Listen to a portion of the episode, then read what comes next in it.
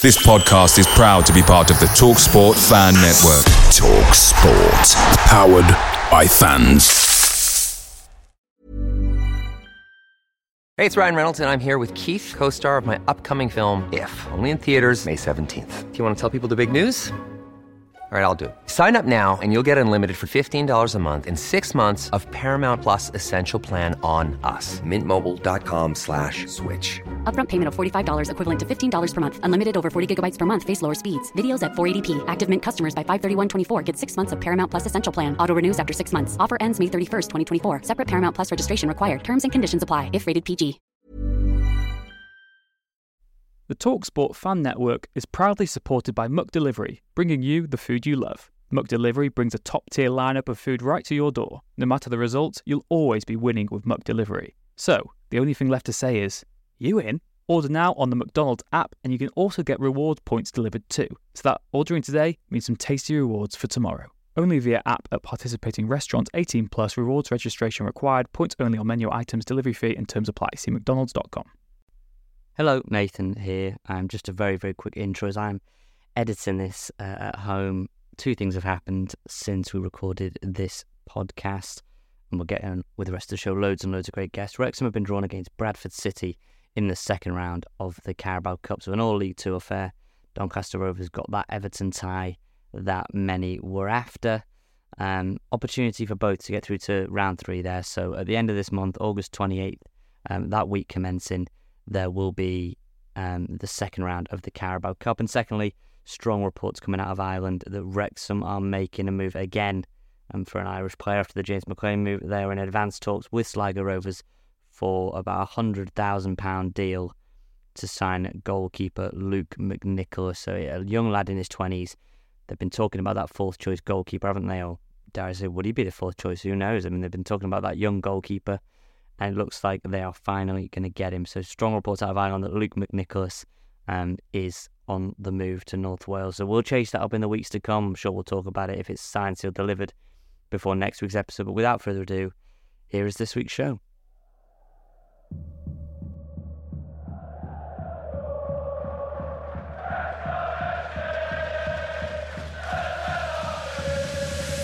Rob Ryan Red.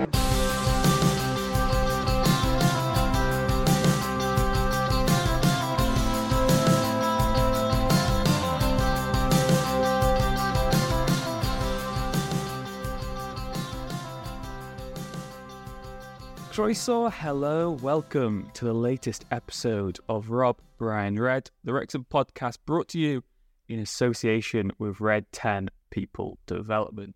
After a welcome reality check on the opening day of the season, Wigan certainly paid the penalties if they underestimated us on Tuesday night. On today's podcast, we'll take a look at the opening two matches of the season, bring you the latest transfer news, and take a look at Wrexham's upcoming trip to face the real Dons this weekend. I'm Rich Fay. I'm joined as ever by Mr. Nathan Salt. Nathan, you were at the Wigan game on Tuesday. How are you feeling? You got cup fever? Yeah, ah, I love you know me. I love the cups. I'm always talking about the FA Cup and um, You're always drinking Carabao, I'm always. I, I think I put on our Instagram story last night. Carabao never tasted so good. Um, no, great. Have you ever drank it? I've, I have actually, only because I went to a promotional event for work and they were only serving Carabao at the event. So had some kind of. It was kind of Yeah. a. Have you ever done? fizzy orange. Have you ever done Chelsea press? I never have. Have you ever done press No, at Stamford Bridge? have you? Chelsea have the well. Chelsea have a Carabao sponsorship, that training gear or Right. something. And one of the only drinks you can get in the press room is Carabao. And tell I tell you what, do not drink a couple of those pre-match because not only does your copy suffer, but your bowels do as I'm well. I'm not a big um I'm not a big energy drink drinker to be honest. I'm not. That's not really what keeps me going because every every time people see me at the game, and there were a couple before the game at the My screen last night, reminding me how tired I normally look. Um, and uh, so maybe I just need to get some more sleep. Rich, you're you're much better than me at, going to bed at an early time. But anyway, late last night, Wrexham through penalties. I was trying to think, Rich, how many successful penalty shootouts have we had at, at the racecourse at the Stoke Rass? Because I was thinking there must have been one a few years ago. Did we lose to Leamington on penalties in the FA Trophy? Lost to Leamington. We lost to Brighton. Obviously, Brighton, yeah. I was thinking this when the shootout There's not many. There's not been many. was there one in like an FA Cup qualifying round? I can't quite remember, but yeah, uh, in general, I do not remember watching many shootouts at the Cae Ras. Of course, we thought we were going to have one against Grimsby, didn't we, two years ago, and then the dagger right at the death, um, which meant we never got one. But yeah, my my record of watching Wrexham win shootouts is abysmal. I mean, we're not in too many in, in our sort of lifetime anyway, but yeah, I, I wasn't feeling confident ahead of the shootout. But before we get into that, then. I guess when you talk about the win game, you've got to talk about it as a sort of a, a couplet with the MK Dons defeat. Anyway, there are a few changes. Uh, it's safe to say pessimism was at an all-time high for me on Saturday. I was calling for lots of players to be axed. I wasn't doing it publicly on on social media, but I was very negative. And Tuesday was a welcome reality check for us as well. I thought that the squad depth was obvious there, and across the entire season, it isn't going to be your best eleven that gets you promoted. It's going to be the entire squad, and I think I'm feeling really positive again now because you might look across the, the League Two and say, "Oh, they've got a good player. They've got a good player. They've got a good starting lineup." There's not many teams who have the depth we have, and I think that was apparent on Tuesday night. Yeah, I mean, it was funny um, looking back at various WhatsApp chats that I'd had uh, when the team dropped for Tuesday and cue mass hysteria. And actually, and uh, first thing I would say is I wouldn't call that a second string team because there's too many that too many of those players have played enough first team minutes for me. And actually, dare I say, go into the Wimbledon game. Well, maybe we'll get on to what we do for that game, but I think there's there's plenty in there that made a case to play. Um, so you know, I looked at that team. We obviously knew that Foster wasn't going to play two games in a couple of days, and I think Mark Howard took his chance. Didn't have a lot to do, but did what he had to do well.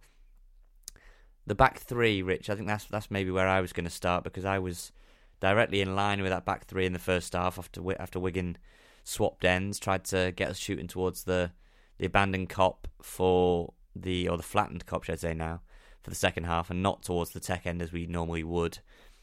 Max brought in from the cold on the right of the back three.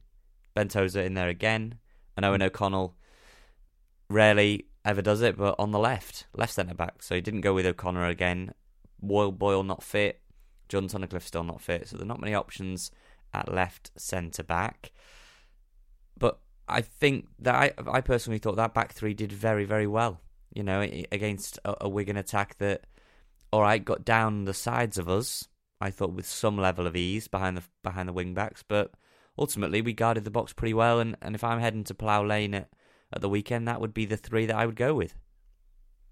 Really, you you're that bold on it. I, I, I agree with you on Max. I think that you you can forget how good this guy is. He's he's exceptional. What a talent he is, and he needs that loan maybe, doesn't he? If he's not going to get those minutes immediately, I, I guess like you said, this weekend maybe a good chance to see where he's really at at for sort of League Two level.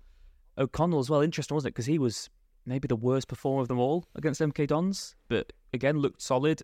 Maybe did just look like a bit of an off day, and I think as well the other caveat to the MK Dons defeat is that for me it was just it was it was a result of that shambolic pre-season for a footballing sense for me. Everyone just looked undercooked, looked off it.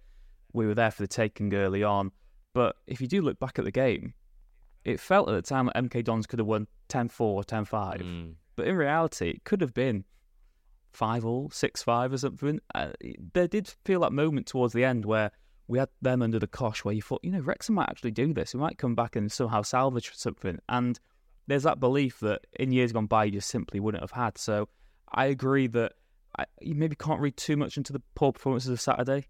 I think we've got to just try and hope it was just one of those days. I was concerned by O'Connell, but like I said, he bounced back.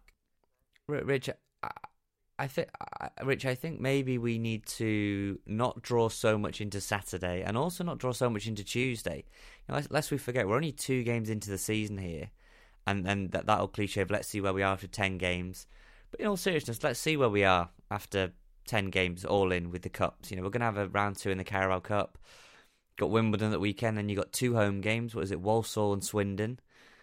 Let's just let's just see where we are because if that first game is a I, I've said it a million times on the podcast over the last year eight year 18 months. Rich we were there at Chesterfield away when that was an absolute aberration of a performance. I, I don't remember us having a shot.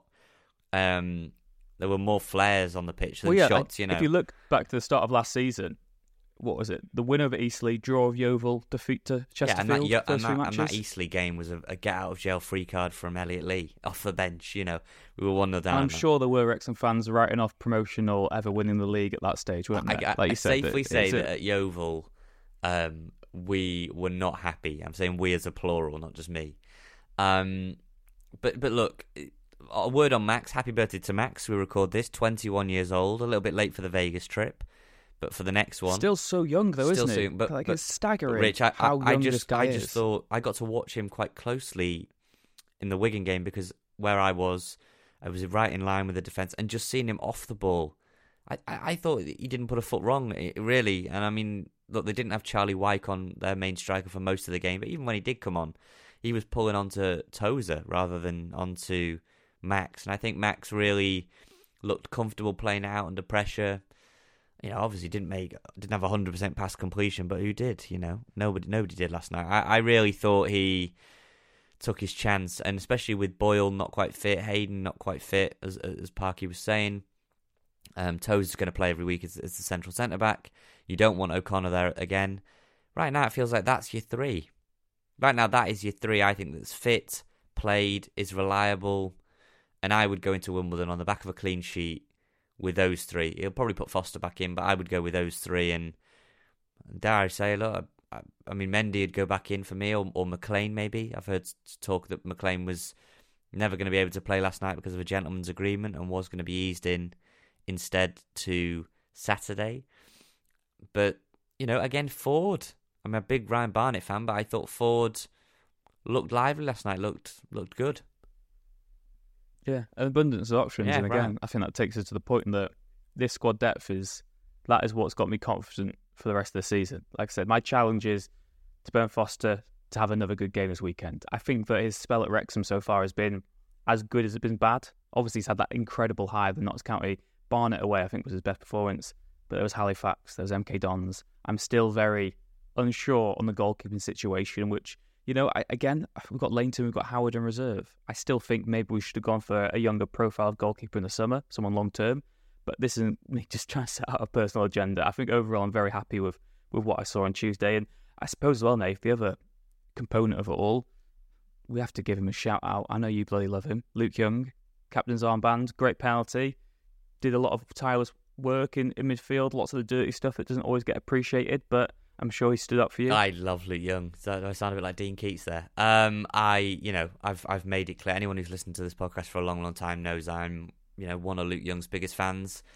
Think he? I don't think there's anyone like him in the squad. I honestly don't think there's anybody like him with that kind of makeup, that game, where, you know, he he's got that bite. He's got that little bit of Jay Harris type in him that can just put it, and he just He's a pest, Yeah, isn't he's a he? pest. In the best possible way. Yes. I would hate to play against and him. he and he and he moves the ball so well. I think look on paper, you can say that the midfield on Saturday, Lee Cannon and James Jones is on paper better quality than James Jones, Young, and um, Jordan Davis. It just didn't function as well. It didn't function anywhere Well, near That's the as thing, well. isn't it, Nath?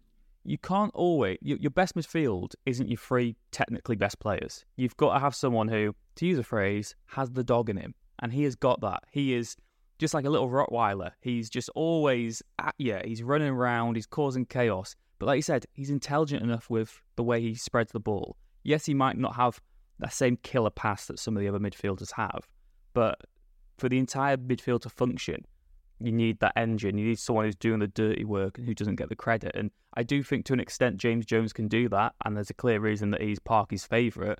But I think you know Tuesday was a reminder that look, Luke Young's here. He's still a quality player, but how do we actually give him those minutes over an entire season? I suppose having the bigger bench should actually help him. Yeah, you, you say that he wasn't on the bench. He was left out and just sat in the stands for the first game. I, I can't understand going forward as a match day squad that doesn't involve Luke Young.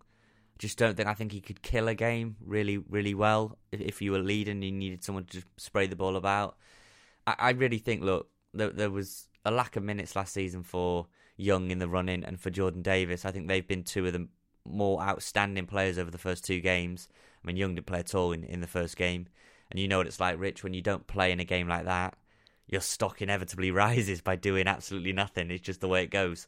Um, but Young, Young and O'Connor are the ones who can play at the base of that midfield, and they're two totally different players in that role. That they play completely different roles, in my opinion. But they're both just great. We've called it before midfield metronomes. You know, they're just good at shuffling the ball, and and Young he just does what he's good at and, and leaves what he's not good at to other people. I think he just he took his Yeah. penalty really well, and look, first step, stepping up for a first penalty sets the tone. And he, he, he didn't shirk it one bit. He looked confident when he stepped up, slotted it away. I, I'm a massively young fan, and, and look, there was some talk, wasn't there? People saying, "Is he leaving? Is he going to be going? Um, is he is he kind of cut from the cloth now? Is he going to be in the plans?" And my understanding that, that Parkinson had a meeting with him and said, "Look, you're you're in my plans. You're going nowhere um, for the season. You know, we've got all these midfielders. You're firmly in the plans." And I think we saw on Tuesday night exactly why he's in the plan because, yeah, I mean, it, it, we'll get on to him, but Palmer, I felt a deserving man of the match. I thought he played really well, but Luke Young would have been Ace. Luke, Yeah. Young- Luke Young would have been a, a more than worthy candidate to, to win that award. Yeah, you you touched on there, Ollie Palmer. Uh, I suppose we talk about him and Bickerstaff to a degree um, together. Again, John Davis, I think everyone saw on, on Saturday what a talented player he still is, and a player who hasn't been written off, but his stock, you know, did drop last season, I think, because Elliot Lee really blossomed towards the end. Obviously, there's injuries and stuff for, for Jordan, and he was out of the team. But God, this guy, if he can repeat what he did two seasons ago, he could light up the Football League again. I mean, there's a reason he was signed by Brighton earlier in his career. Yes, coming back to Wrexham was a bit of a risk. We saw it was that hat trick away at Halifax, wasn't it, during the- COVID What season? It's like, this guy can play. This guy can play. And you forget how good he is. I thought he's got to score that free kick as well in the first half. You know, I've just he had that he has that aura about him Right, when, right, right. when he's over a set piece. There's just so much excitement. I think as well, Nate, that's an important aspect last night. Luke Young's set piece delivery unrivaled at the club. We've we've said so often how the corners just peter out and float towards a goalkeeper. Every delivery Luke Young put in caused chaos. Yeah, Elliot, Elliot Lee's good at so many things that I, I wouldn't really want to nitpick, but he's not great at corners, is he? Take him off corners. And what I'll quickly say, Rich, is we need to abandon two games in now. We need to, uh, and the Philadelphia Union game. We need to abandon Elliot Lee as, as some kind of second forward, second striker. It it doesn't work. It it it doesn't get the best out of him in any way, shape, or form. I get we're kind of you know, there's well, there's bids on table for strikers, and maybe we're trying to make a move. And right now, it's just plugging plugging gaps with Mullin away. Mullin now on the flight home, as we saw overnight, as um, overnight Tuesday, business class. Looked like on the United uh, on the United flight back. Um, but Elliot Lee has to play in a midfield role. He has to play between the lines. And um, anyway, I'm sidetracked. But but yeah, Luke Young's just every corner looked like it was it, it, it was just causing chaos for Wigan, and we just a shame that I, I don't think without Aaron Hayden we quite have that same threat level from a set piece that we do. I mean, I really think it's pretty much Palmer and Hayden, and and then we're struggling for for genuine options in terms of attacking set pieces. And that is the other thing that we've got this reputation of being really good from set pieces. We are, but most of it is Aaron Hayden, isn't it? Right. Like if you really, Right. if you take away his numbers and you take away last season, once once he was injured out of the team, we did we weren't the same team from these long throws or these corners. So he's a massive part, and of course there has been question marks over his future. At the moment, he's still a Wrexham player. We shall see how that one plays out between now and deadline day, I suppose, Nath. Um, Yeah. Hopefully, I think we, we all want Aaron Hayden to stay because he's such a unique threat in both boxes. He's he's an incredible player, and again another another player that we're so blessed with at Wrexham because, as we've said with Jordan Davis, we've said with Young, we've said with Cleworth, these are players that sometimes don't even get in the matchday squad, and they come back in seamlessly and they're superb. So we are very blessed.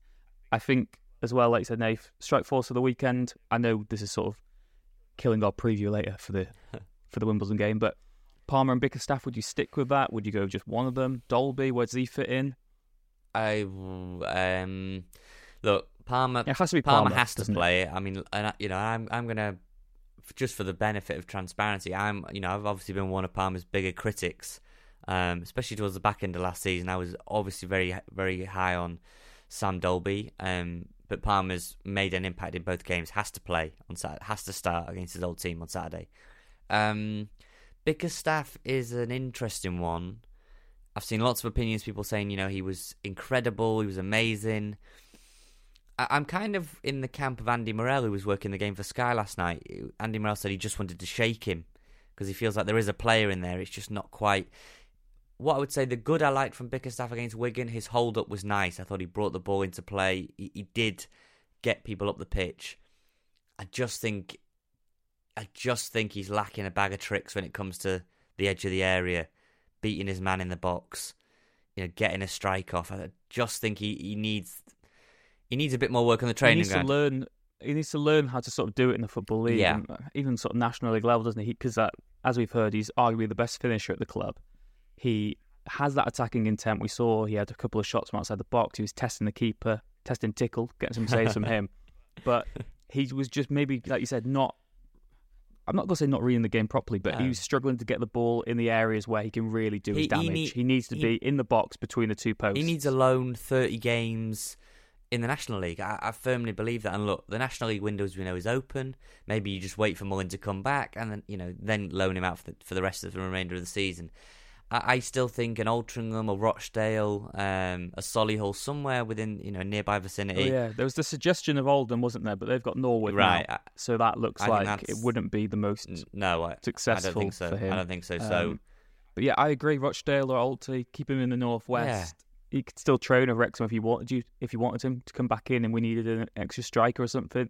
And yeah, just see how he actually gets on over the course of a season, how many games he actually plays, because that will be a good test of, of where the other teams rate him as well, and just see how many goals he can maybe plunder in the National League. Uh, Nath, I suppose we've got a few guests this week, haven't we? We'll maybe move on to the first one immediately. You've been catching up with someone who was at the MK Dons game. yeah, at the is that at the MK Dons game, at the at the Wigan game. Bryan Swarberg, who some people know, um, very good friends with Mr. Rob McElhenney, um, who himself was at the who himself was at the the MK Dons game in the Quiet Zone. If you saw that, big lot of work gone in this week with the Quiet Zone inclusivity. Rob was there with his ear defenders on and a, and a, and a fitting red poncho um, for the first half of the MK Dons game. But I thought I'd just chat to Bryan about everything really. If, following Wrexham, the experience it's been like. Bryan, you know, knows Rob well from Sunny, and uh, yeah, great fella and, and great chat. And here's what he had to tell me, talking all things Wrexham.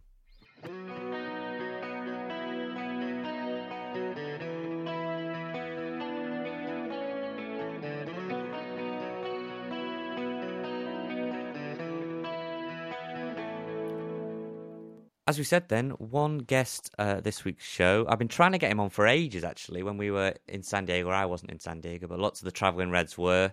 Uh, home of many things, San Diego Padres, and also Mr. Bryan Swarberg. How are you doing, Mr. Bryan Swarberg? You were in Wrexham, you're in a hotel. We're trying to cope with the uh, glorious thing of a hotel Wi Fi connection. How are you after the Wigan game? We um, very well, thank you. It was uh, an exciting match. Um, you know, It was. got to bring my mom, my wife, my daughter. Um, Rob's moms were there, so yeah, it was an exciting time. And uh, always enjoy penalty kicks, right? Like that's not something you get all the time. So yeah, yeah, it was fantastic. And before, before we kind of really break down the game, one of your tweets that stood out to me was you said that Jordan had played himself into into more minutes. We saw him come on at the MK Dons game and, and make an impact, scored a goal, looked, you know, came away with man of the match award for a, a short period. What what did you make of him specifically? Because I know that was something you were you were talking about on Twitter last night.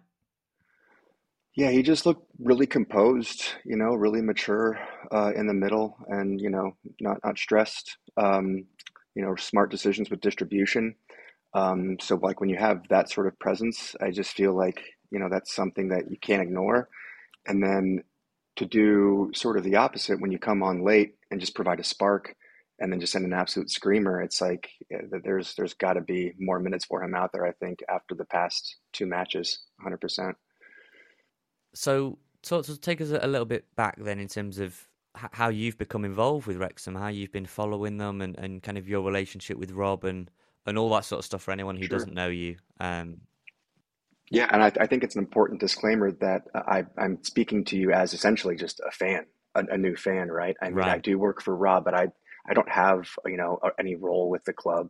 So the association is kind of loose, but, um, you know, I, um, I've worked for Rob for about 14 plus years now. Um, started as an assistant for his television shows, and then just more responsibility, and then so kind of help him, you know, at least with personal day to day stuff, and then things on the dock.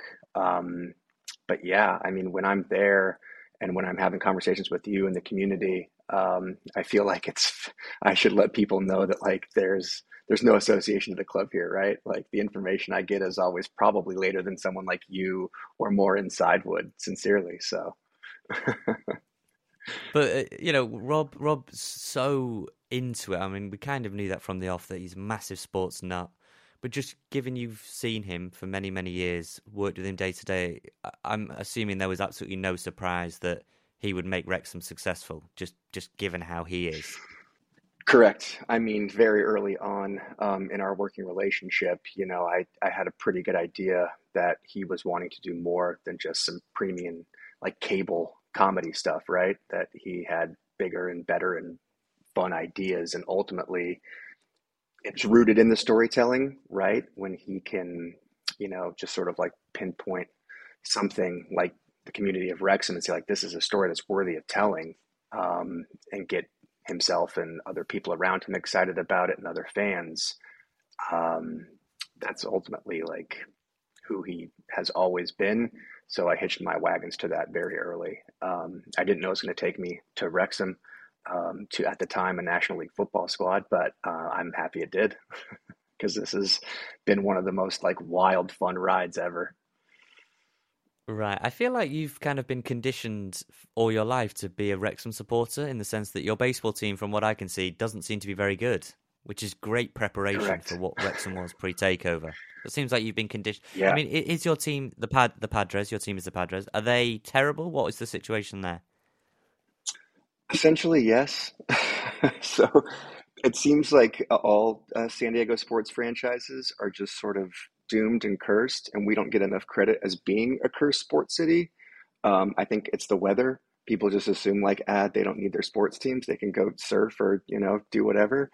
But um, I will say that the other parallels, aside from being just sort of mired in sports tragedy, is um, new ownership coming in, which is happening. You know, we've um, got an owner that seems to care and just is injecting, you know, a bunch of money and resources into a club. So those parallels. So even though they're not having success this season, just to have an owner come in and actually care as much as the fans do will come out and support you, which is why the Padres, you know, are setting records for sellouts. There's a wait list for season tickets now. And, you know, even when they were very bad, um, they're still never in the bottom third of the league in attendance, which for you know teams that are only winning 60 games which you know that again sort of parallel to Wrexham supporters is like they were never in the bottom three of attendance other than you know when they were striking he who shall not be named um, so right, I just right, feel like right. there are a, a, a, lot of parallels to that and um, God you know I want I want that parade back in my hometown because that was just so amazing I mean just to have basically the entire population out there along the parade route was just I, it's indescribable. So you always want that for yeah. you know your hometown and your own community. Crazy, and and I spoke to Humphrey obviously on last week's podcast, and we had a little bit of a chat about the documentary. But you know, I'll repeat: up for six Emmy awards, been a, a monumental success, and just from somebody who under you know has got a, a great understanding of television or what works and what doesn't on it other than just this is a, a good story and a good team, what made that documentary so good? Because it's been a, a huge, huge, huge success. that I think even more so than anyone could have predicted it being.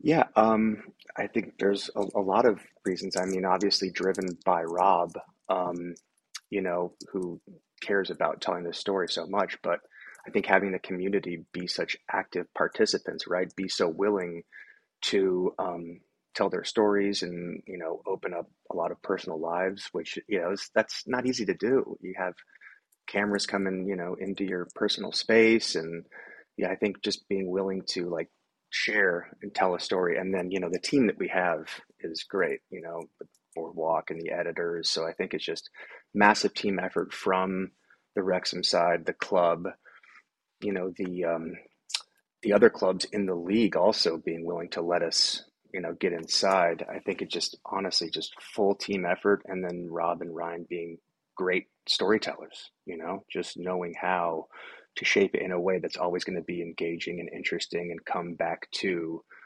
the heart of the club, which is the community and the supporters. So.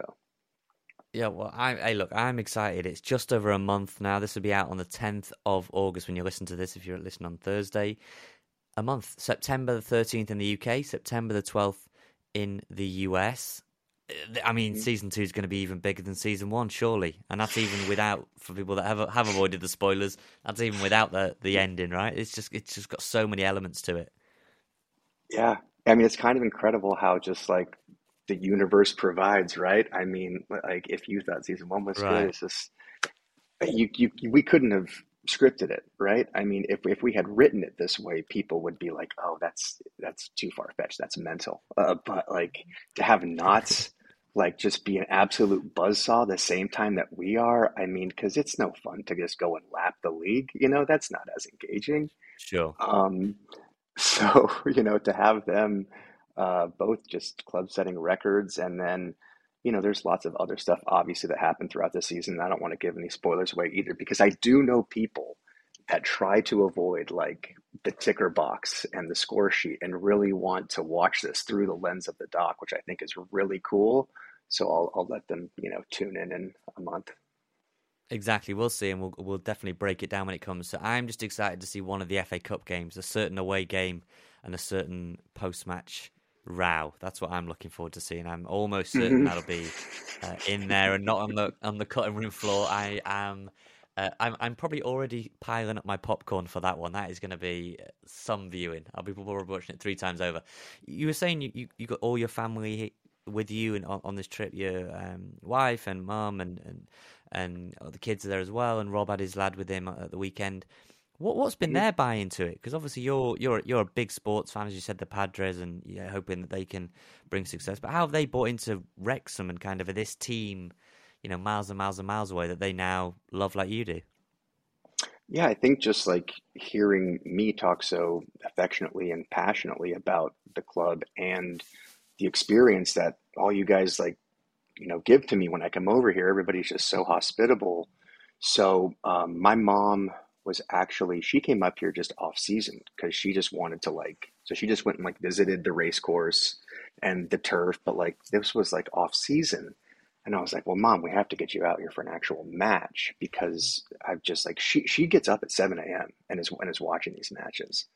Um, so she is like always super super into it.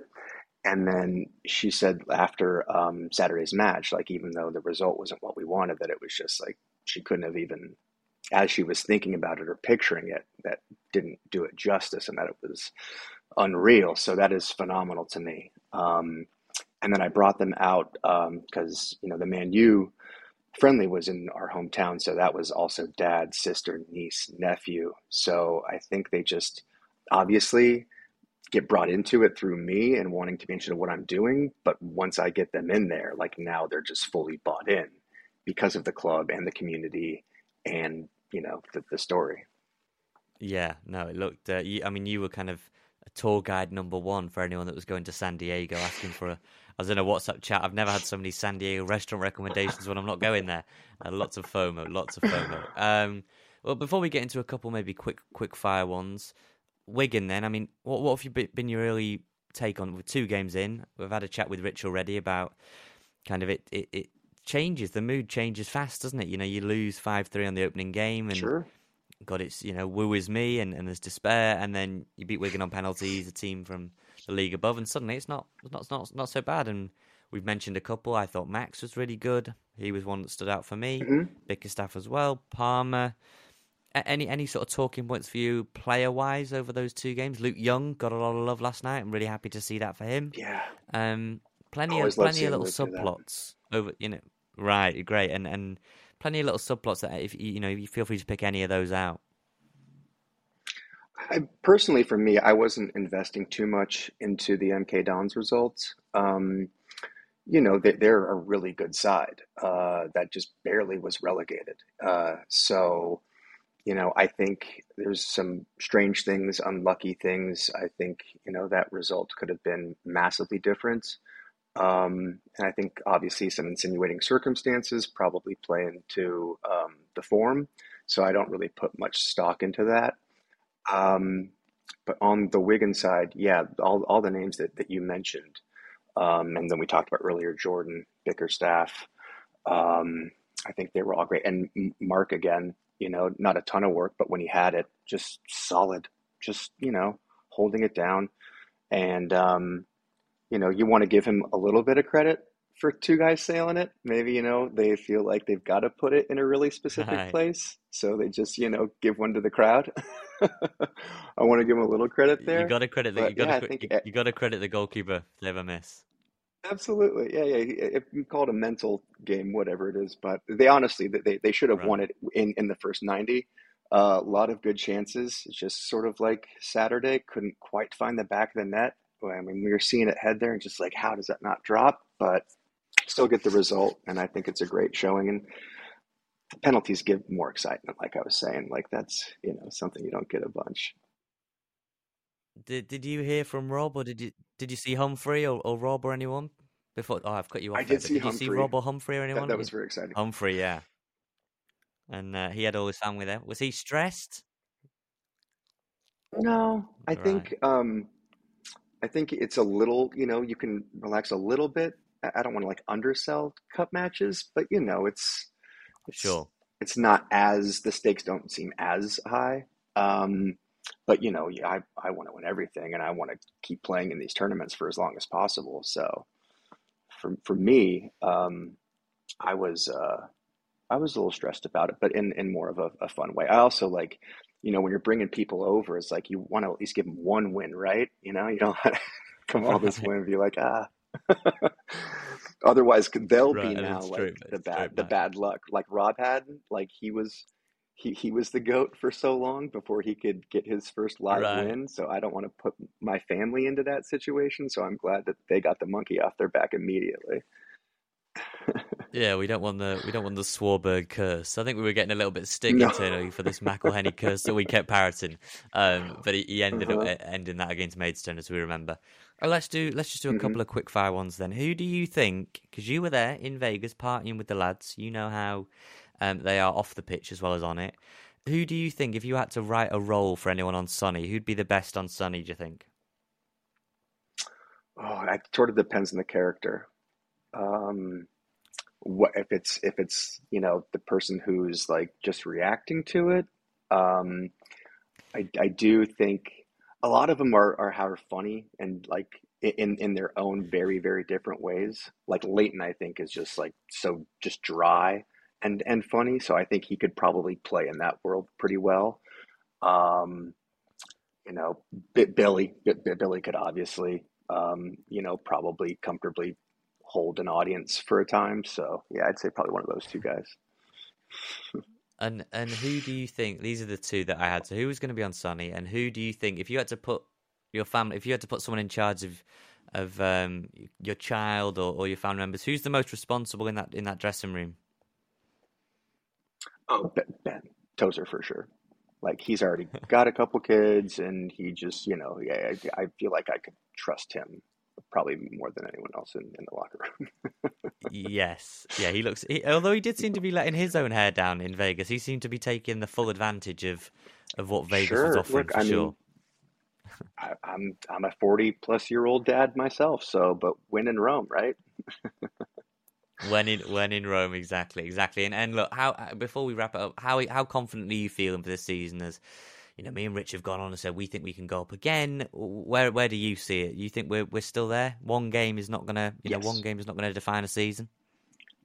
Not at all, and I, I, do think that's one of the best sides that we'll see all year. I, I think when we look back at this, they will, if not be in the top three already, they'll they'll definitely be in the playoff spot. So, um, like I said, I'm not putting much into that with the wonky own goal and some other things. I think we'll um, we'll ease into the season, and it's a long season. But at the end of it all, yeah, I do think we'll still be one of the top three collectively.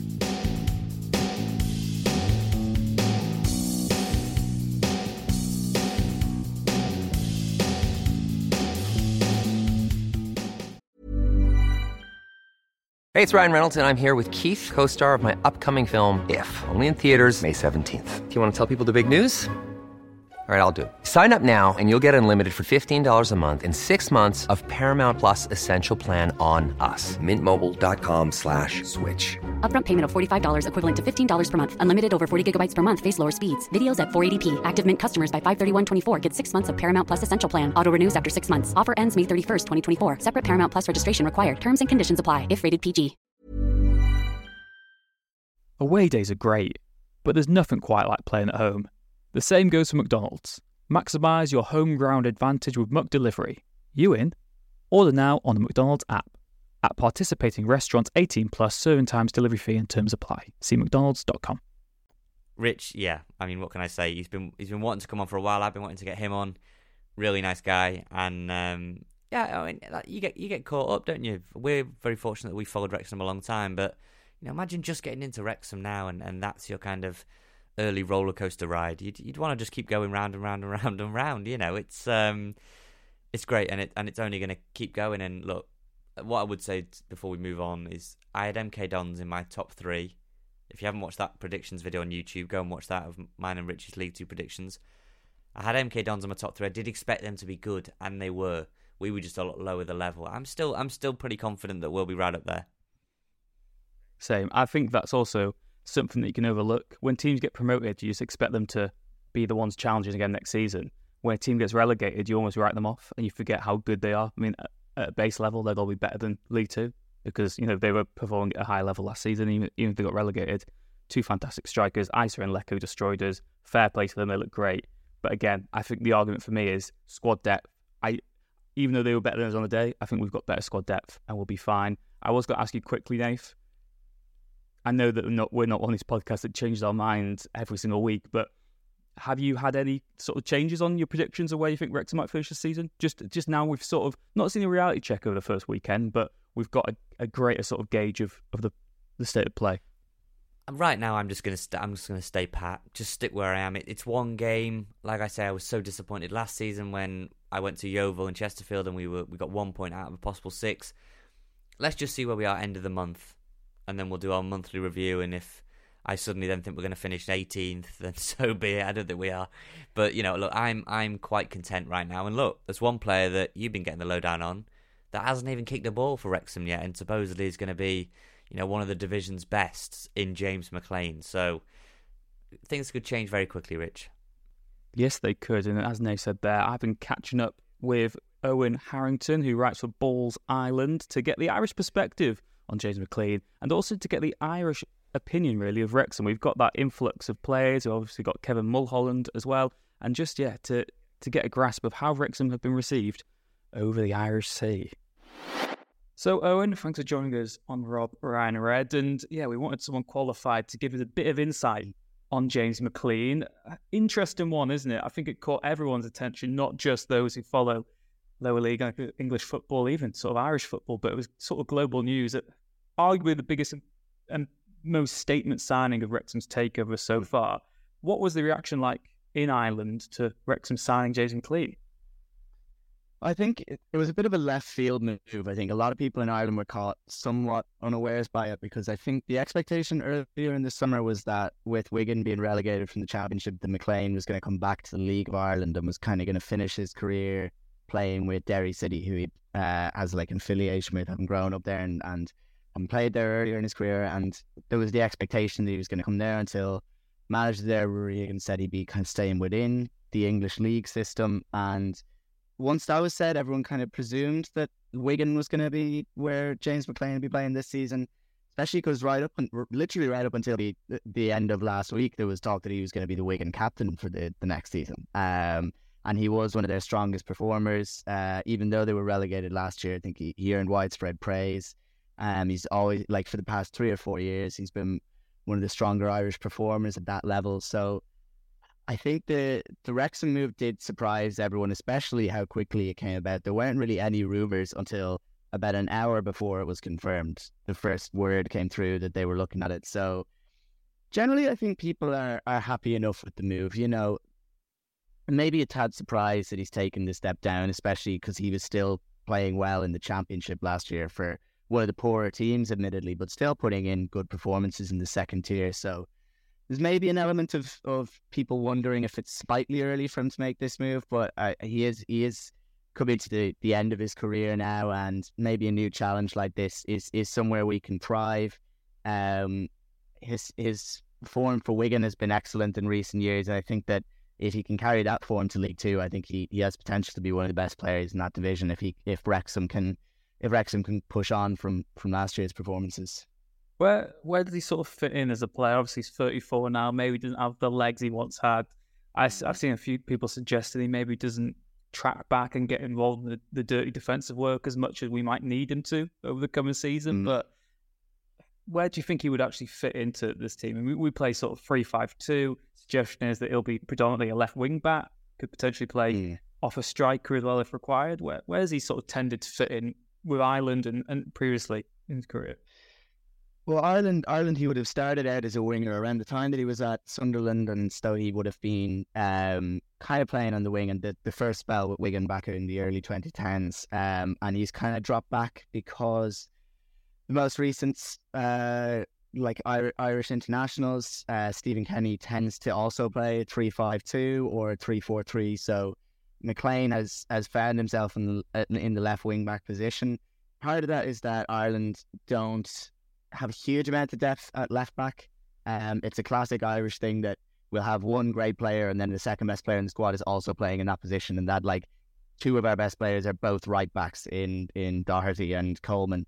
So you'd often have Doherty maybe playing left wing back and Coleman right wing back, but generally it's it's one of Doherty or Coleman on the right and then McClean on the left. Um, he's kind of been in and out of the team recently because of that rotation and um, and Stevens was around for a while, and McClean kind of had to fight for his place back in the team, but he he generally has slotted in there, and I think you know with Wrexham playing that that system, it seems like that would be where he would be best suited to it. Um, and he there has been a sort of drop in his in his performance level for Ireland in, in recent years, and I think there's sometimes been a bit of frustration with the likes of McClean and Jeff Hendrick and a few of the older generation continuing to get starts ahead of a lot of people who would like to see Ryan Manning, who's been excelling with Swansea in recent years. There's been a lot of calls calls for him to get a chance at left wing back. So I think there's a bit of frustration maybe with McClean that he continues to get chances, but he's still a very widely liked player among the Irish fan base. And um, I think that with Wrexham playing that system, I think generally it seems like he'd be made for that left wing back position. You mentioned earlier as well that you know there was a possibility he could come back to Ireland, played League of Ireland at Derry. As you, said, Wrexham maybe a bit of a surprise he's dropped that low in the English system. Whereabouts, if he had moved to League of Ireland, what sort of level would you say that is on par with in, in English football? Like, do you think it would have been more of a shock if he signed for Derry or the fact that he signed for Wrexham? It maybe would have been less of a shock because people were kind of expecting it. But yeah, you're right. Uh, it, there there is always that debate of where the League of Ireland kind of compares to the the English league, and you have you have different schools of thought. You know, like the the best teams, you know, the Shamrock Rovers and Dundalk in recent years have have been able to get to you know a Conference League group stage and maybe get a draw or two in that. So best teams in the league, of which Derry would be one. Derry are generally involved in the title race uh, the last few years, and they're up there again. They're in fourth place at the moment, or might be fifth, but they're they're they're thereabouts in the title race. So, maybe I, I, it's very hard to say. Like it, it's very hard to judge them against each other. But considering that a lot of these teams tend to play in Europe, the Irish ones, and we've had the odd team get to the European group stages it, it probably is a slight drop down from Derry, but to be honest, I I, I, I can't say that with any confidence. You'd, you'd have differing schools of thought in Ireland. You'd you'd have differing thought as to where they'd fit in, even against the Scottish league or anything like that. Um, so it's probably it, it it's probably about a like a an equal move, especially because of the ambition that Wrexham have shown and with the investment and everything and with the the way that the club is going it's it's it's an exciting move i think for mcclean even though it is a drop down i think there's a bit of excitement and like i said it's a place that generally the reaction we saw um, when we reported on the news initially was was generally people are excited to see what he can do there in terms of in general then what is the sort of the feeling around Wrexham in, in Ireland? Because of course, you know, McClean factor. Obviously, you'd expect there to be a greater influx of interest, but Wrexham already have Mm. quite a few Irish players already. Tom O'Connor, probably the most highly rated, someone who has strong ambitions to be part of the Ireland squad later in his career. Mm. Uh, Eoghan O'Connell, who is, you know, had that spell at Celtic, he's probably the most notable of, of them other than McClean. What, what has the reaction been? Has there been much coverage of the whole Wrexham story there?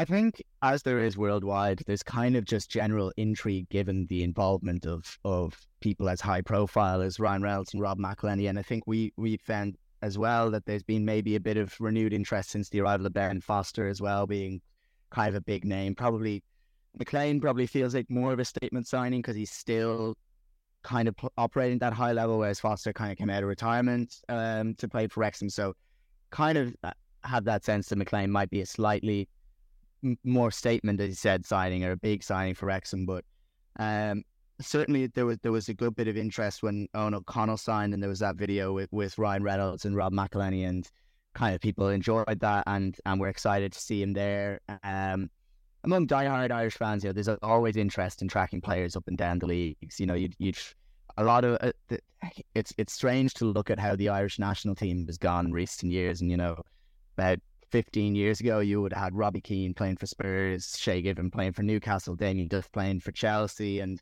now the level of Irish players tends to be in the Championship, and a lot of a lot of Irish fans are diligent about following how Irish players are doing in the Championship and League One, and especially with Wrexham coming up to the Football League this year, and with someone like McClean there now who will probably still be pushing for a place in the international squad. You know, he he started uh, the last game against um, Gibraltar in the qualifiers in June. He was captain for that game.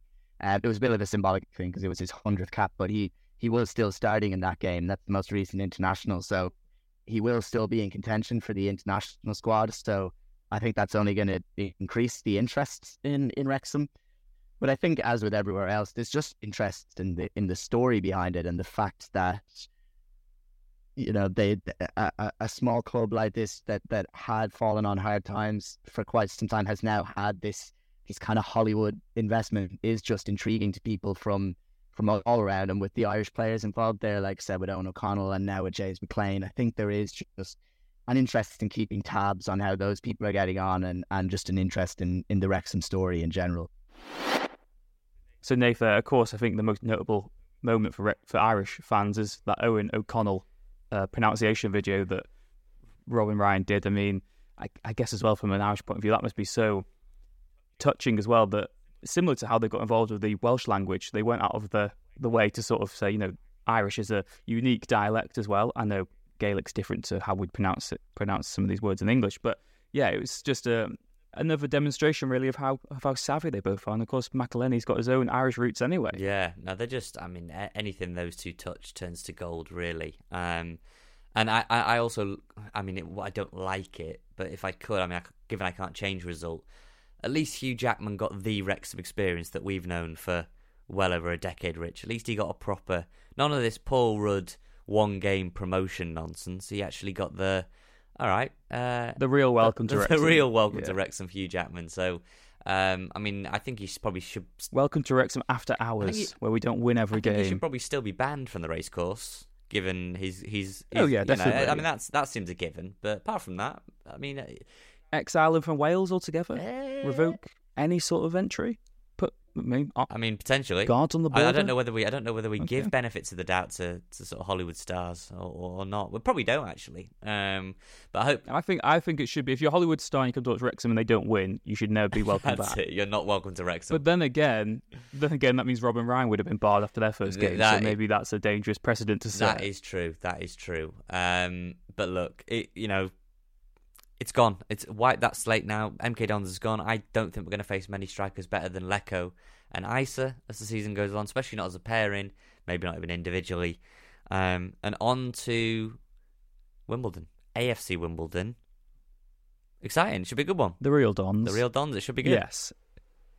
Yeah, really interesting game as well. I I just don't know how to call it at this moment in time. Again, like you said, it's so early. Teams still finding their feet. Teams still trying to sort of work out what their best style of play is, who should be in their best 11s. Of course, Wimbledon started the season with a draw, didn't they? That was nil nil against Grimsby. Should have won that. Yeah, they missed. Should have, should have won that. They had a penalty in front of their away fans. Ah, it's a poor penalty when you watch it. Is it Ali or someone like that for them? He he basically side foots We it. know what Blundell Park's like, though, don't we, Oh, yeah. We've had some. Oh, we've had a horror, horror trip there ourselves Dear back in the glory days I, of, uh, of going I, in uni. I remember going there with you and my dad, and it was a bit rowdy. And there was like a McDonald's next to the stadium. The stadium's basically in Cleethorpes, and um, and and somebody, some Grimsby fan tripped me up in the queue in the McDonald's. So I don't know. Oh, yeah, there's a bit of- bit yeah, of an bit argy argy, bargy. wasn't And there? I'm not, you know, I'm hardly, uh, I'm hardly Eoghan O'Connell or or Ben Tozer. I'm not the the biggest man in the room, but uh, yeah, I, I'm not in a rush to go back to Blundell Park. But anyway, Wimbledon should have won that. You know, they had a penalty saved, looked good on the counter, and I thought, but Rich, to be totally honest, we we don't know AFC Wimbledon do we really well. So I thought I would get the opposition perspective. People have enjoyed, you know, hearing from opposition fans, opposition podcasters. So this is Chips from Wombles Had a Dream podcast. Here is what you had to tell me about AFC Wimbledon and their start to the season.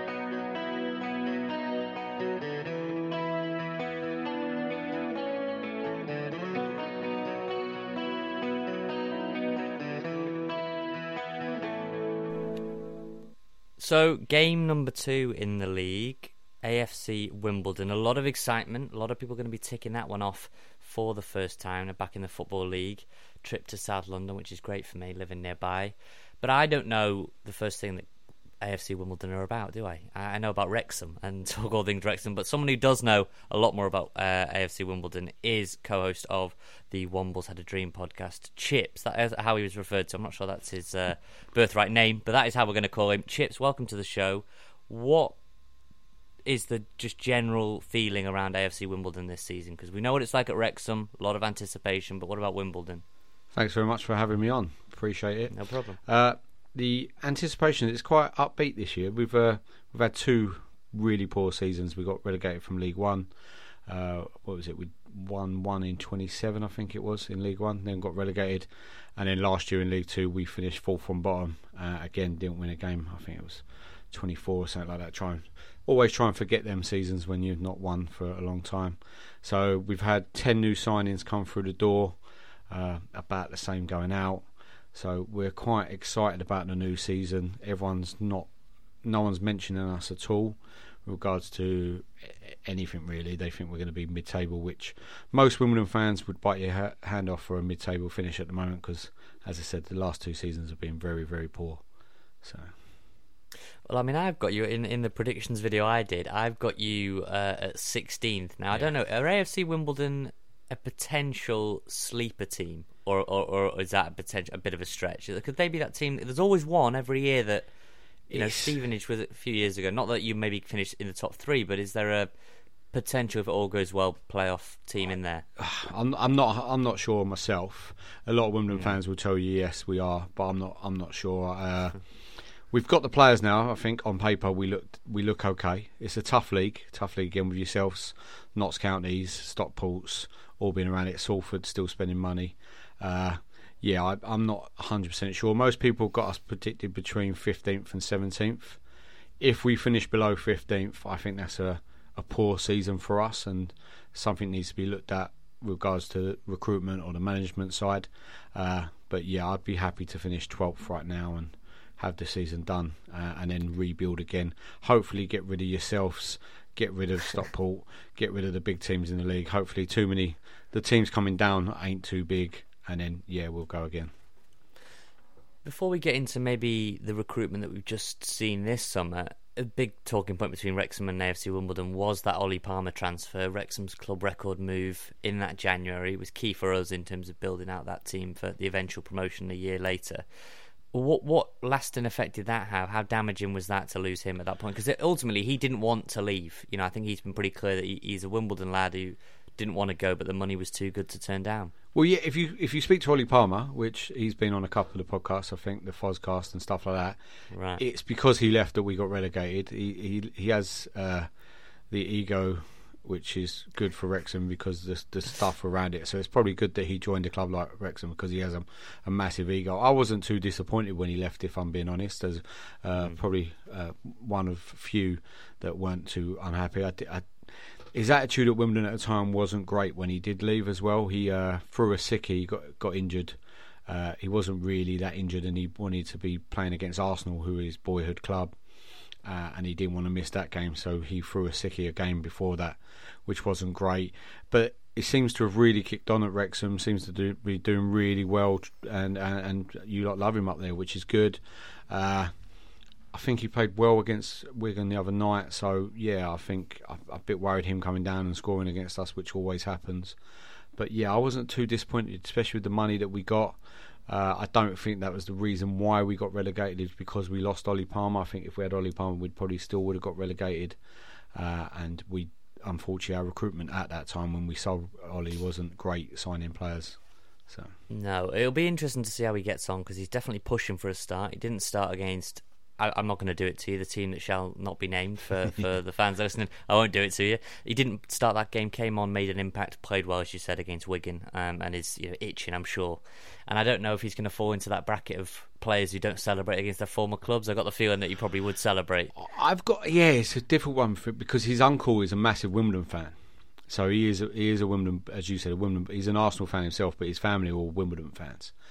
So I know his uncle used to give him stick at Wimbledon, like you're not playing well or this and that. So maybe he would go and celebrate in front of him just to wind him up a little bit. I don't know if he would celebrate in front of the fans if he scored in front of the south stand, which is our main stand behind the goal. If he would give it the big one, I don't think he would. Uh, if he scores in front of Wrexham fans, I think it depends on with someone like Ollie Palmer. It depends on the moment as well. If say it's nil nil and you score last minute and it's Ollie that scores it, I think the his emotion could take over him. But I, am not. I'm for, I'm for players celebrating against their old teams. I hate it when they don't. It really does wind me up a little bit. Cause I'm the same. It's a it's same. a game of emotions. It's a game of football, and yeah, you played for him. He played for us for what one season, so it's not the end of the world if he scores and, and celebrates. Talking about recruitment in this summer, I mean, who who have been the standout acquisitions? I'm looking at it now. Jake Reeves in there, Omar Bougiel, is it from Sutton? James Ball came in from Rochdale, Armani Little, who some people know from Forest Green. Any Alex Bass came in from Sunderland. So you could be going on for some time. We signed ten players, right? So ten players. Yeah, a...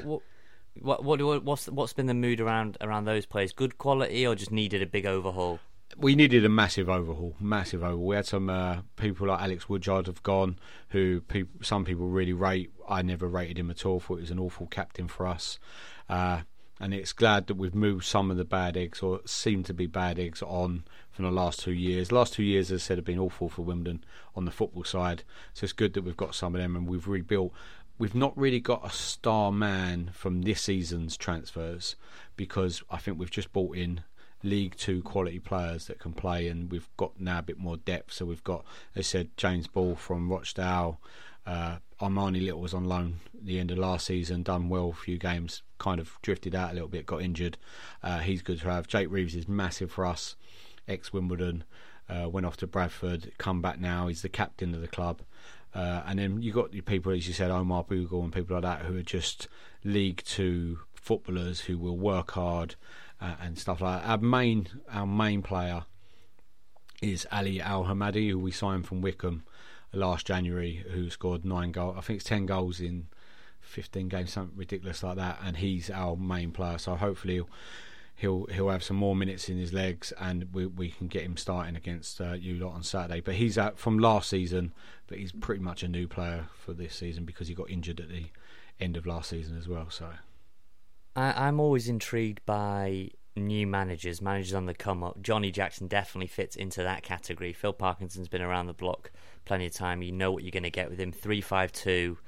It's not going to change. I, I don't know what Johnny Jackson's philosophy is from as a manager compared to what he was as a player. What uh, what's kind of the fans' relationship with with Johnny Jackson at this point? I mean, what, what the kind of early impressions of him as a coach? It's a bit hit and miss. There's a lot of people that still don't rate Jackson. Uh, don't didn't want him last season. He's, he's very lucky that he wasn't sacked last season. Uh, he got t- we had a, a, meet the manager event at the end of the season where it was pretty much meet the board. So the chairman, uh, the new mani- uh, marketing manager, the uh, recruitment manager, Craig Cote has just come in, Danny Macklin's just come in, and Johnny Jackson. And Johnny Jackson got told a few home truths regarding how he is personable, how he looks on the sidelines and stuff. And I think he's gone off in the summer and reflected on that last season because he's he's only ever been at Charlton really as kind of footballer onto then the management side, coaching side.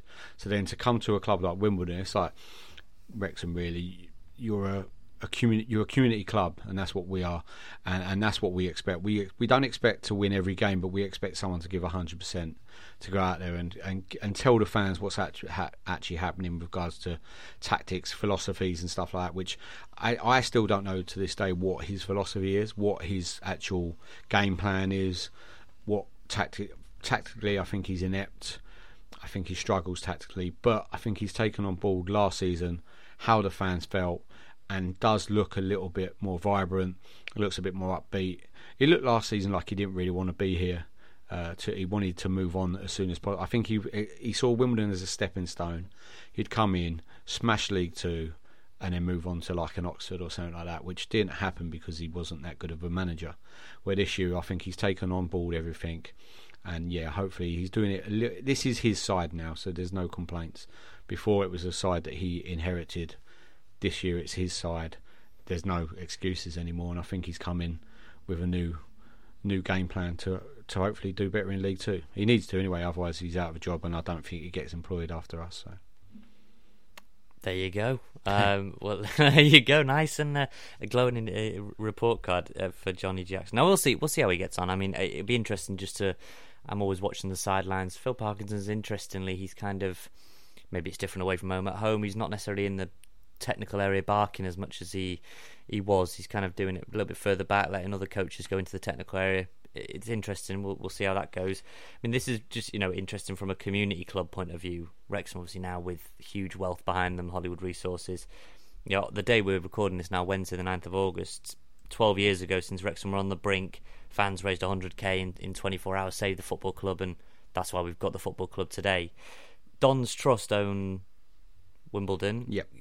Talk to us a bit about the model, uh, because there aren't that many fan-owned clubs and kind of um, supporter-led regimes. A bit of a too strong a word, but you know what I mean. In terms of any American fans who are listening, which quite a lot do to us, talk to us a bit about that model and, and how it's come about at Wimbledon. Well, it's, it's not similar. We've got quite a lot of American fans ourselves now because of a person called John Green. Don't know if you've heard of John Right. Green. He'll be I- there on I. Saturday. I'm, I'm, I'm, I'm guessing Ryan Reynolds and McElhenney might be there. I'm sure Reynolds is there on Saturday because them two are good friends. Because he was I- at I John Green was up he's- at a Wrexham game. I think it was an FA Cup game. He was in the director's box with. Uh, I would imagine. I'd imagine they'll Seth- both be there. They get on. Yeah. They get on well. Yeah, so well. I think they're both going to be there on Saturday. I know John Green's over on Saturday. He's doing some of the stadium tours. So we've got quite a few American fans now because of his Nerdfighter and stuff like that. So it's not too dissimilar. But yeah, the Dons Trust owned the club. Uh, it's a weird one with Wimbledon because you've got a lot of people that are fan owned only. They only want the fan ownership, and they they're happy with that route. Don't matter if we drop out the league or go into conference, conference south, or go into non-league. That they just want to stay fan owned. And then you have the other fans who now want to look at outside investment uh, and and would love a uh, Reynolds to come on board and stuff like that and want to get that kind of money because football now, unfortunately, the, the money in football is just mad. Uh, I think one day Wrexham will unfortunately hit a glass ceiling because just getting into that, you need to be a billionaire instead of a millionaire nowadays. But yeah, it's fan owned. Uh, we built the stadium ourselves. Fans uh, raised a uh, bond for that, which we are now paying back. But that is soft debt kind of thing, so you pay it back to fans who have put on. I can't remember if it's two between two and seven percent or so over a certain amount of years, and that can be rolled over. So some fans might roll that over. Some fans might say, actually, no, I want the uh, the money, the equity out of that. But yeah, so it, it doesn't always work. It doesn't. We don't always get along with regards to the fan ownership. Unfortunately, uh, I think Wrexham might know this as well because they were trust owned for a little while before Reynolds and them came in. You you have different parties that have their way of what they want to do, and it, it don't always work, especially with regards to football. But it seems to be working okay for us over the last few years that we've got into the football league. We've now in the same league as the the club who stole our place, which was massive for us. We now have our own ground back home in Merton in Wimbledon, and and you'll see when you come down on Saturday. It's it's a it's a lovely little stadium. We love it. To be fair, Yeah, it was a lovely stadium. Although my last visit was to get my vaccine. So Oh, I yes, mean, I we was did the getting a- vaccine a, yeah. a, a bit. So uh, it wasn't a very enjoyable trip, to be honest. There was no real stadium tour. It was kind of well, there's the pitch and there's the needle that's about to go into your arm. But this will be more fun. I'd hope. I- we, I'd hope anyway. It, we, we're we're evolving every year because we've got an, a club shop now, which is a proper club shop, which they've just done up this su- summer. Uh, we've got hospitality boxes now, like, which previously we couldn't have at Kings Meadow. We've got stadium tours that are done by Wimbledon fans. Uh, and yeah, the away end, I've not been in the away end as a home fan, so I don't know what the offerings are. But in the home end, we have uh, food stalls, we have a fan zone, we have a pub, we have TVs on so you can watch the games. So it's it's it, we've beat this year's season ticket target, which was huge considering how bad we were on the pitch last year. So I think not having a ground for thirty odd years, and now we've got one, and we're offering good product off the pitch. It's selling itself really. So that's something. Yeah, it's it's it's a great facility. You know, for, like I say, I live nearby. It's uh, it's a really good really good facility. I I guess the question is, do you think you guys have got the best kits in League Two because they are absolute beauty? I don't know if it's the third kit or the away kit or whatever, but one of them is an absolute belter. They The call it of- the black iris. Uh, it's The- blue. there you go. me. I'm colourblind, so The I struggle. But blue one. I That's think the one I've got. I think the home and the third kits are yeah unbelievable. The away one I like. A lot of people are a di- bit different on that one because of the yellow going through it. But yeah, we do it every year. I think with our kits, we're doing it. Uh, a guy called Mark Jones who founded AFC Wimbledon. Uh, yeah. He's designing some amazing kits, and the third kit is something special in my eyes. But Yeah, everyone. The problem I- is everyone thinks their their own their kits are something special, don't they? Even if they're absolute like Barnsley fans think their kit's really nice, even though it's an absolute horrific shirt. Well, we've waited 15 years to get a black kit, so we're happy with that one. But Yeah. the, the third Wimbledon, if you haven't seen it, um, look it up. It's it's a. be- I mean, don't go and buy one because you're a Wrexham fan. Listen to this podcast. But I mean, otherwise, it's it's a beauty. If you're not, It is, yeah. it's uh, it's lovely. Uh, f- finally, then let's let's let's kind of near the end. A couple more. One one about Wimbledon and then one about the podcast. Obviously, you, you've you know you've been. Um, it was very early in the season. We're recording before they're playing the Carabao Cup tonight. You've mentioned the key danger, and what what are basically Wimbledon's best chances to to hurt Wrexham? Who are the? You've mentioned Ali, but uh, I mean, are there other kind of? Is it going to be a sit off the ball and counter? Is it going to be just try and blow the doors off early on and hope the home crowd can get behind them? What do you think? It's, a hard one because it's so early into the season. It's hard to know what we're going to because we obviously played Grimsby away first game, so that was nil nil draw. We went up there. I, we we missed a penalty. Do you know what I mean? If we're coming away from that now, as you said, the Carabao Cup, we go out to Coventry. It puts more pressure on Saturday because we then have Sutton, which is a massive game after.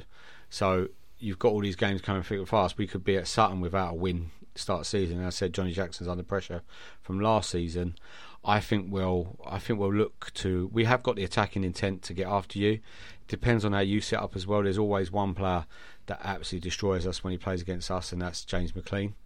Uh, I'm not his biggest fan, but he or for Wigan he destroyed us twice. He always does well. So if he plays, I'm quite happy Mullin's out. If I'm honest, I hope he's a speedy recovery, but I'm glad he's not going to be anywhere near it. I'm not too scared of Ollie Palmer. Uh, yeah, your other strikers I'm not too fussed about, which uh, will come back to bite me come Saturday afternoon when they score a couple of goals. But yeah, I, I just think we need to worry about us and just get after you lot because again, Parkinson's going to be under a lot of pressure after being beaten by by that lot quite convincingly as well. So I think we just need to get after you and hopefully uh, get the atmosphere going. Wrexham are going to bring the full uh, allocation, I believe. Just they're going to have a bit of a shock. I think Wrexham fans coming down from Wales. You'll know the prices in in Wimbledon for a beer are not cheap. So It, no, no. Where was I recently? And I paid seven pound ten, and my friends just refused to believe me. They'll get it on Saturday. They'll understand, but they don't. They don't quite seem to get it now. Um, every time I go on a yeah. podcast from s- a northern team like Sun, I've been on Sunderland's, uh, and I, I say to them, they say what to expect. I say just bring a lot of money. They say why? I say well, it's like seven pound a pint. And they're like what? Yeah, do you know what I mean? So Right, it's, it's not me- it's mental. not cheap in Wimbledon.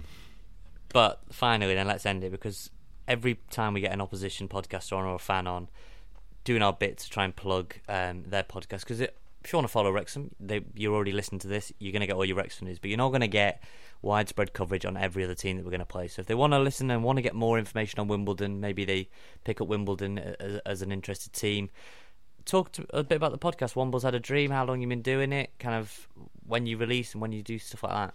Yeah, uh, we're yeah. The Wombles had a dream podcast. Started it. I I founded it a couple of years. I think it's two years now. We've been going pretty much. Only Nice. only new. So yeah, it's just uh, fans podcast for the fans. Really, uh, we try and delve into everything from the ownership to what's happening on the pitch. We take no prisoners, kind of thing. That's what I think a lot of Wimbledon fans like about our podcast is that we say it how it is, uh, because sometimes you have to. Uh, and yeah, that's why I started it. Really, there was uh, there is another podcast, but I just wanted to go down at the fact that we we're not in with the club, so to speak, so we can say it how it is, and that's yeah why we start. We do, we come out every Friday, uh, and we do a thing on Twitter called Twitter Spaces, which is the Sunday debrief, which is very popular. We uh, then speak about the game on Saturday, and then invite fans to come on and speak, and that seems to be a very popular way of doing it as well. So you give the fans a voice, which is what I think most fans want now. They can come on and say, "Well, actually, I don't think he should be playing left back." Do you know what I mean? Why are we playing this way? And it's fans. It's like the pub, going back into the pub, like the old days where people would just sit there and have a rant, uh, and people didn't take it too seriously, which is unfortunately what football has become. It's still the game of the people, and people like to rant about it. So yeah, that's what we do pretty So, much. so there you go. If you're looking for a Twitter space, we're not sure whether we're, um, me and the fearless lot are going to do one this week, just so we can enjoy Wimbledon. And but if you want one Sunday debrief, uh, Wombles had a dream. They'll be hosting that. yeah, We we'll can- be doing one on Sunday. I think it'll be around There you about go. eight o'clock. So yeah, There you go. once we beat, what once we beat Wrexham on Saturday, you can No, you no, we'll have a you don't believe that. You can't look me in the eye. Like, you don't believe that. What Oh, are you going to go then? Score? What are you going to do then? Score prediction. You you got to be positive. I'm assuming three one Wimbledon. three one Wimbledon. I really am think go. I really think Wrexham are going to Okay. struggle this year. I don't think that, I I really hope. uh, To be fair, I do hope Wrexham do well. I'm not one of these people that have jumped on this bandwagon of hating Wrexham because you've got two uh, rich. I I just it blows my mind how everyone's now becoming these Wrexham haters. Like even some Wimbledon fans were saying on Saturday, "Oh, it's gutting that Milton Keynes beat them." It's like, wait a minute, this is the team that we hate the most, and you're yeah, it just blows my mind. But I I just I don't think you're going to do as well, unfortunately, as you lot think you are. We'll, we'll, well, we'll see. I'm going to go. I'm not. I'm not going to bet on a Wimbledon win. I'm going to say two one Wrexham. So there you go. Three one Wimbledon. Two one Wrexham. Um, Wombles had a dream. We'll leave it on that. Sunday debrief. We can unpack my prediction or or Chips's prediction, and we'll see how it goes. Right, Rich. There you go. The end of another podcast. What do we think then for the weekend? I mean, we both kind of went two one for the for the MK Dons game. We kind of positive. What are we thinking for this It one? shows we know nothing. Shows we know it? absolutely nothing. Yeah, Yeah, it shows we know absolutely. Yeah. Um. I, I I'm at a wedding on Saturday, so I'm going to have to be sort of be sneakily checking my Oh. phone. I'm going to have to be that guy. Um. I'm hoping that I'm missing an abundance of Wrexham goals. Uh, I hope that everyone, yourself included, who goes there, has a really good day out, really enjoys it, makes themselves loud and proud. Again, I, I think it might just be a case of we don't click entirely. We're still sort of finding our rhythms. We still look like a bit of a work in progress, which is absolutely fine. I don't think we'll lose. Being a pessimist, I'd say we maybe get like a one-all draw, but you know why not? We're we're a great team. We've got some great players. We've got those players who can win games in an instant. And we'll go two-one Wrexham. I'm going to stick with that prediction again. Hopefully, that doesn't mean that you know there's another eight goals this weekend. But yeah, I think Wrexham have enough. I, I don't think we'll lose, but I'm not. I wouldn't be same as you, Nath. I wouldn't be too despondent if we drew No, because there's uh, a long way to go. But Rich, very very quickly before we kind of you you do all the sign outs, I'm gonna go. I'm gonna go two one again. That's a very basic. Uh, Should we just say this for every game? I'm, I'm going to go two one, and this is the team I would play. I would go. Just I'm probably going to go back to Foster, but Foster in. I'd go the same back three that played against Wigan: Cleworth, um, Tozer, O'Connell. I would go Barnett, Mendy. Um, yeah, I'd go Barnett and Mendy. I would go Luke Young, Tom O'Connor, and Lee. Lee. I would go Luke Young, Tom O'Connor, Lee, Palmer. Damn, I'm gonna have to go Palmer and Bickerstaff. Bickerstaff. Yeah, no, no other partnership Yeah. seems to work, so that's what I would do. Yeah.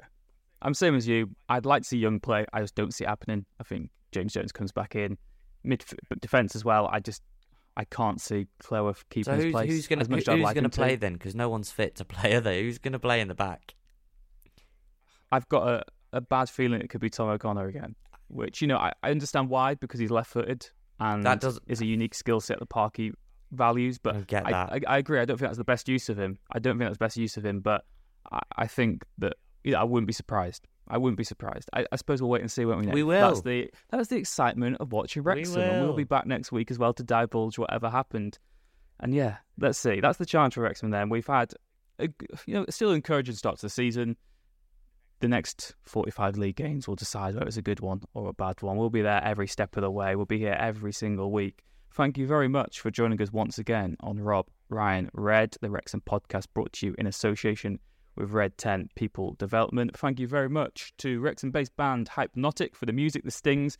Uh, congratulations to them as well. Wrexham Way was played ahead of the opening game against MK Dons at the Cae Ras. You might have heard it yourself. Check it out on Spotify now.